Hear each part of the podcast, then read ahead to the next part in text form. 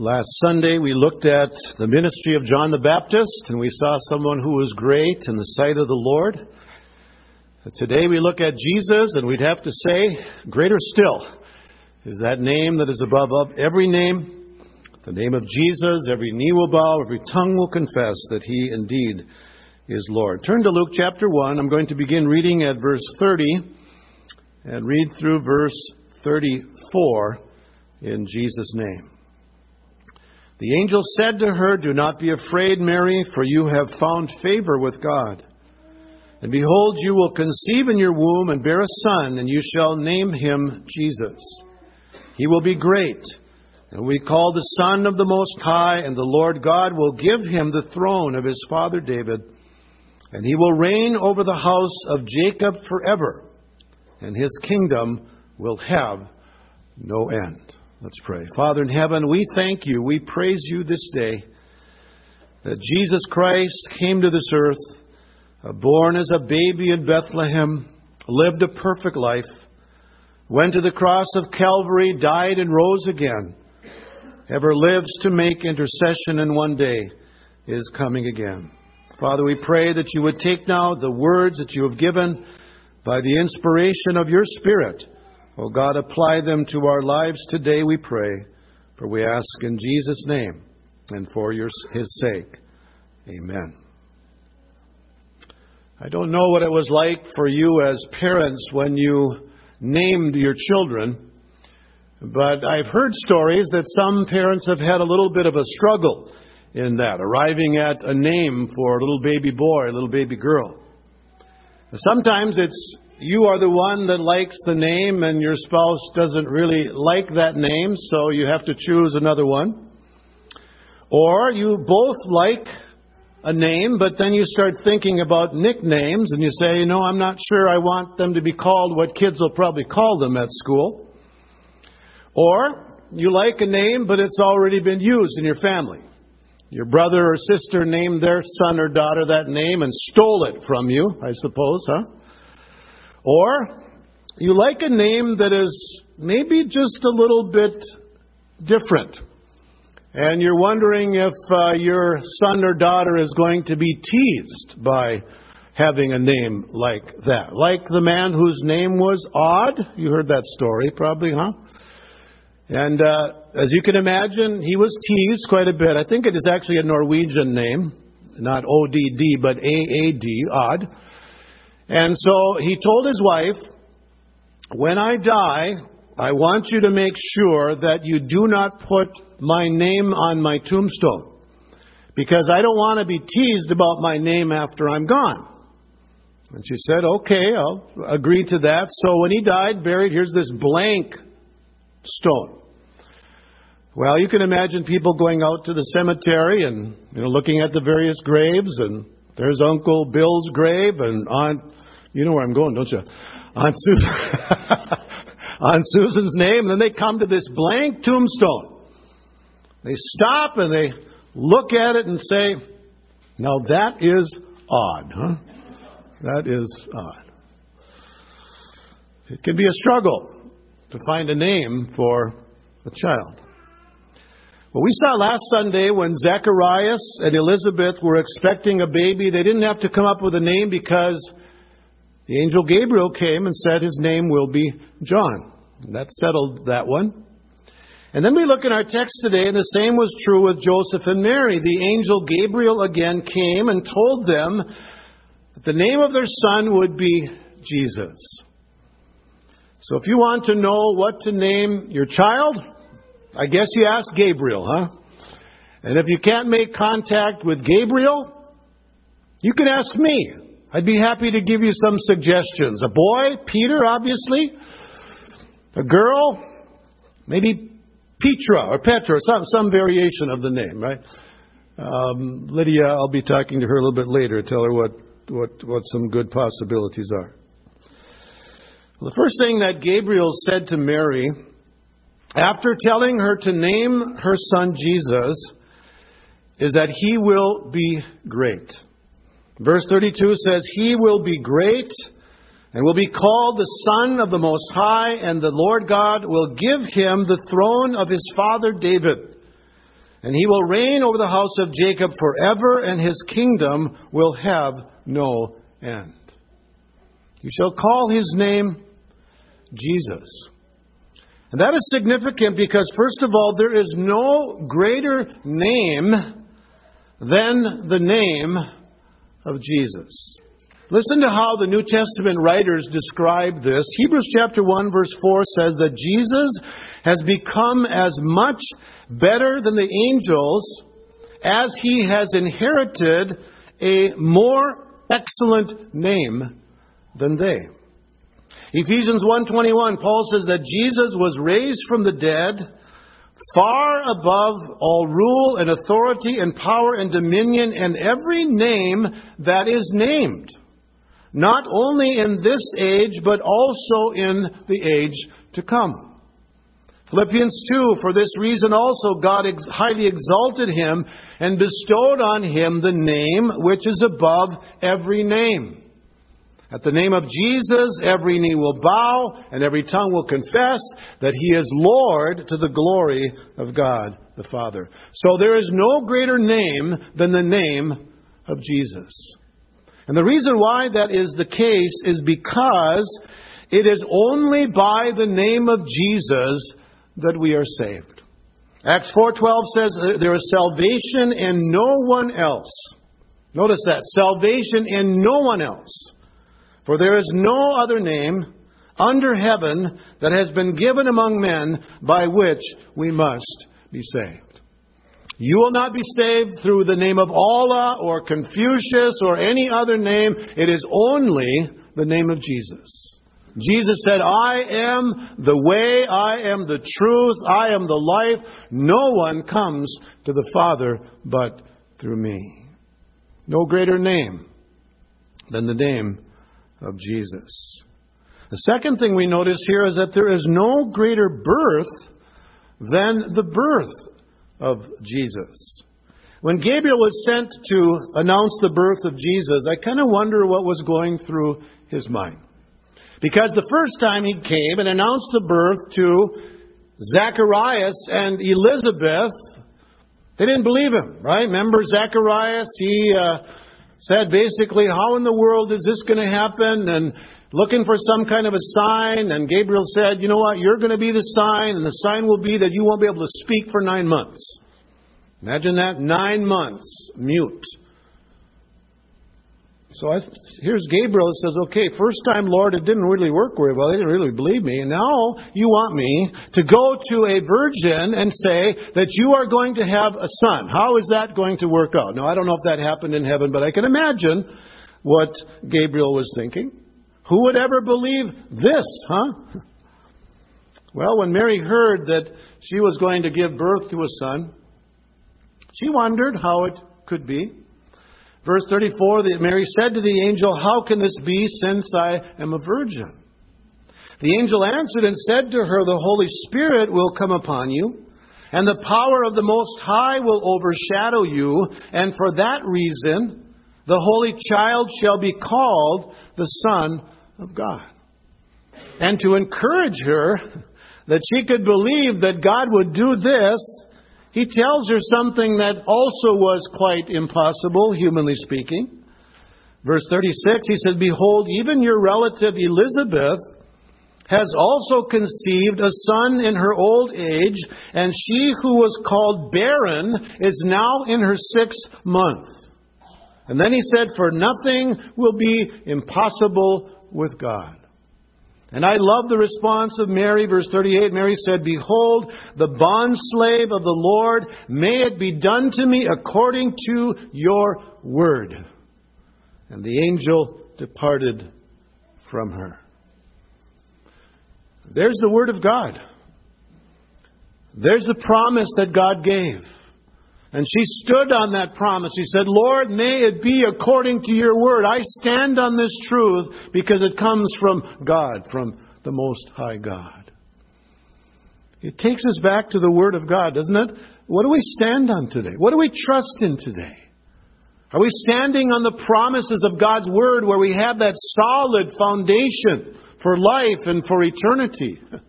That Jesus is who He claimed to be. That He is indeed the Savior of the world. Oh, to stand on that truth. What great joy, what great assurance it brings to stand on the unchanging Word of God. The virgin birth of Jesus wasn't ordained by God simply to amaze us with His power, even though it, it, it, it indeed does that. But the virgin birth of Jesus is absolutely essential to our salvation. The child that was born to Mary was the holy child, Gabriel said. Though fully human, He was born without a sinful nature. According to Second Corinthians five, verse twenty-one, Jesus could become our substitute because He knew no sin. He who knew no sin became sin for us that we might become the righteousness of God in Him. So Jesus Christ, though fully human, was born without a sinful nature like us. And the child that was born to Mary was also the Son of the Most High God. He was God in human flesh, so when He died on the cross, His death was sufficient for the sins of the whole world. And that's frankly the only way it could work. He had to be true man. He had to be true God. And therefore the virgin birth of Jesus Christ is essential to our salvation. No greater name than the name of Jesus. No greater birth than the birth of Jesus. And then thirdly, there is no greater joy than the joy that Jesus gives. Notice when Gabriel spoke to Zacharias about the birth of John, he said that many will rejoice at his birth. And this joy was not just because an old barren couple had a baby, but rather because John would be the forerunner. He'd be the one that would prepare the way to make ready a people ready for the Lord. But as great as John's mission was, Luke makes it clear that there's one who had a greater mission. And His birth brings us the greatest joy. Notice how Luke describes the, the joy of Elizabeth, verse thirty-nine. Now at this time Mary arose and went in a hurry to a to the hill country, to a city of Judah, and entered the house of Zacharias and greeted Elizabeth. When Elizabeth heard Mary's greeting, the baby leaped in her womb, and Elizabeth was filled with the Holy Spirit. And she cried out with a loud voice and said, "Blessed are you among women, and blessed is the fruit of your womb. And now, and how has it happened to me that the mother of my Lord would come to me? For behold, when the sound of your greeting reached my ears, the baby leaped in my womb for joy. And blessed is she who believed that there would be a fulfillment of what the Lord had spoken to her, or what had been spoken to her by the Lord." It's obvious that Elizabeth considered Mary to be blessed. She said, "Blessed are you among women." She also describes Jesus as being blessed. Blessed is the fruit of your womb. But she also considers herself to be blessed because of who Jesus is. Did you notice how she describes Him in verse forty-three? She says, "And how has it happened to me that the mother of my Lord would come to me?" You see, Elizabeth understood who Jesus was. Just, not just a relative of hers, but Jesus was, as she describes it, my Lord. And so we'd have to say that she rejoiced at the birth of Jesus more than she rejoiced at the birth of her own son. Why? Because Jesus was more than just a relative. Jesus was her Lord. Jesus was her Savior. And notice also the joy of, of Mary, verse forty-six. Mary said, "My soul exalts the Lord, and my spirit has rejoiced in God my Savior, for He has, re- has regard for the humble state of His bondslave. For behold, from this time on, generations will count me blessed, for the Mighty One has done great things for me, and holy is His name. The Mighty One has done great things for me. I suppose part of that is that she became the servant through whom the Messiah was born, that she brought Jesus into this world. But it was much more than that. The greatest thing that God did for Mary was to send Jesus, not just to be her son, but, but to send Jesus to be her Savior. And notice how personal it was to Mary and how great joy it brought her. She said, "My soul exults in the Lord. My spirit has rejoiced in God, my Savior." Obviously, she understood who Jesus was, and she had that personal relationship with Him. My Savior. Elizabeth said, "My Lord." And that's what the joy of, of Christmas is all about. When we can call Jesus my Savior, when we can say that Jesus is my Lord. And that would be my desire for you as we celebrate Advent, that you would be able to say that Jesus is my Savior, that Jesus is my Lord. Not only that He died for the sins of the world, but you can say He died for my sins. And I know Him as my Savior. I am sure that I have eternal life. Can you say that today? Is Jesus your Savior? Is He your Lord, your Master? You, you know Him in a personal way, and you are daily walking in fellowship with Him. If you look at what Mary says in the rest of her psalm of praise here, you can say that because God is merciful from generation to generation. I love how she mentions that. Verse fifty, she said, His mercy is upon generation after generation to those who fear Him. He has done mighty deeds with His arm. He has scattered those who were proud in the thoughts of their heart. He has brought down rulers from thrones and has exalted those who were humble. He has filled the hungry with good things and sent away the rich empty-handed. He has given help to Israel, His servant, in remembrance of His mercy.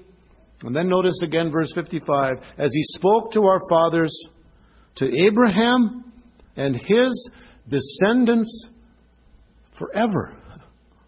Forever. And He's not just talking about those who are Jews related to Abraham, but He's talking about all those who by faith in Jesus are sons and daughters of Abraham. So if you know Jesus today, you can say, I'm a, I'm a son of Abraham. I'm a daughter of Abraham. Because God has kept that promise given way back in Genesis through all the different various generations. His mercy is being displayed over and over again. My brother's writing a little history on our family. And five generations ago was when the Lord invaded the Franz family, when my grandpa became a believer in Jesus.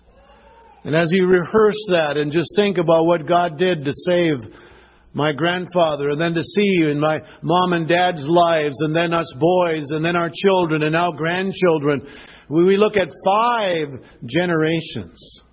Wonderful in our family. But it goes back a long way before that. Many generations, God has been faithful to fulfill His promises, culminating in the birth of Jesus. And we can experience that mercy and that grace and that faithfulness today. I love Psalm one hundred. Notice the last two verses of that psalm. It says, "Enter His gates with thanksgiving and His courts with praise.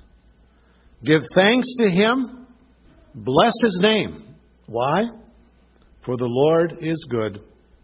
His loving kindness is everlasting, and His faithfulness to all generations." Let's pray. Father, thank You that there is no name greater than the name of Jesus, no birth greater than the birth of Jesus, no joy greater than the joy that Jesus gives to us today. So, Father, we praise you. We give thanks to you. Thank you for your mercy. Thank you for your faithfulness to all generations.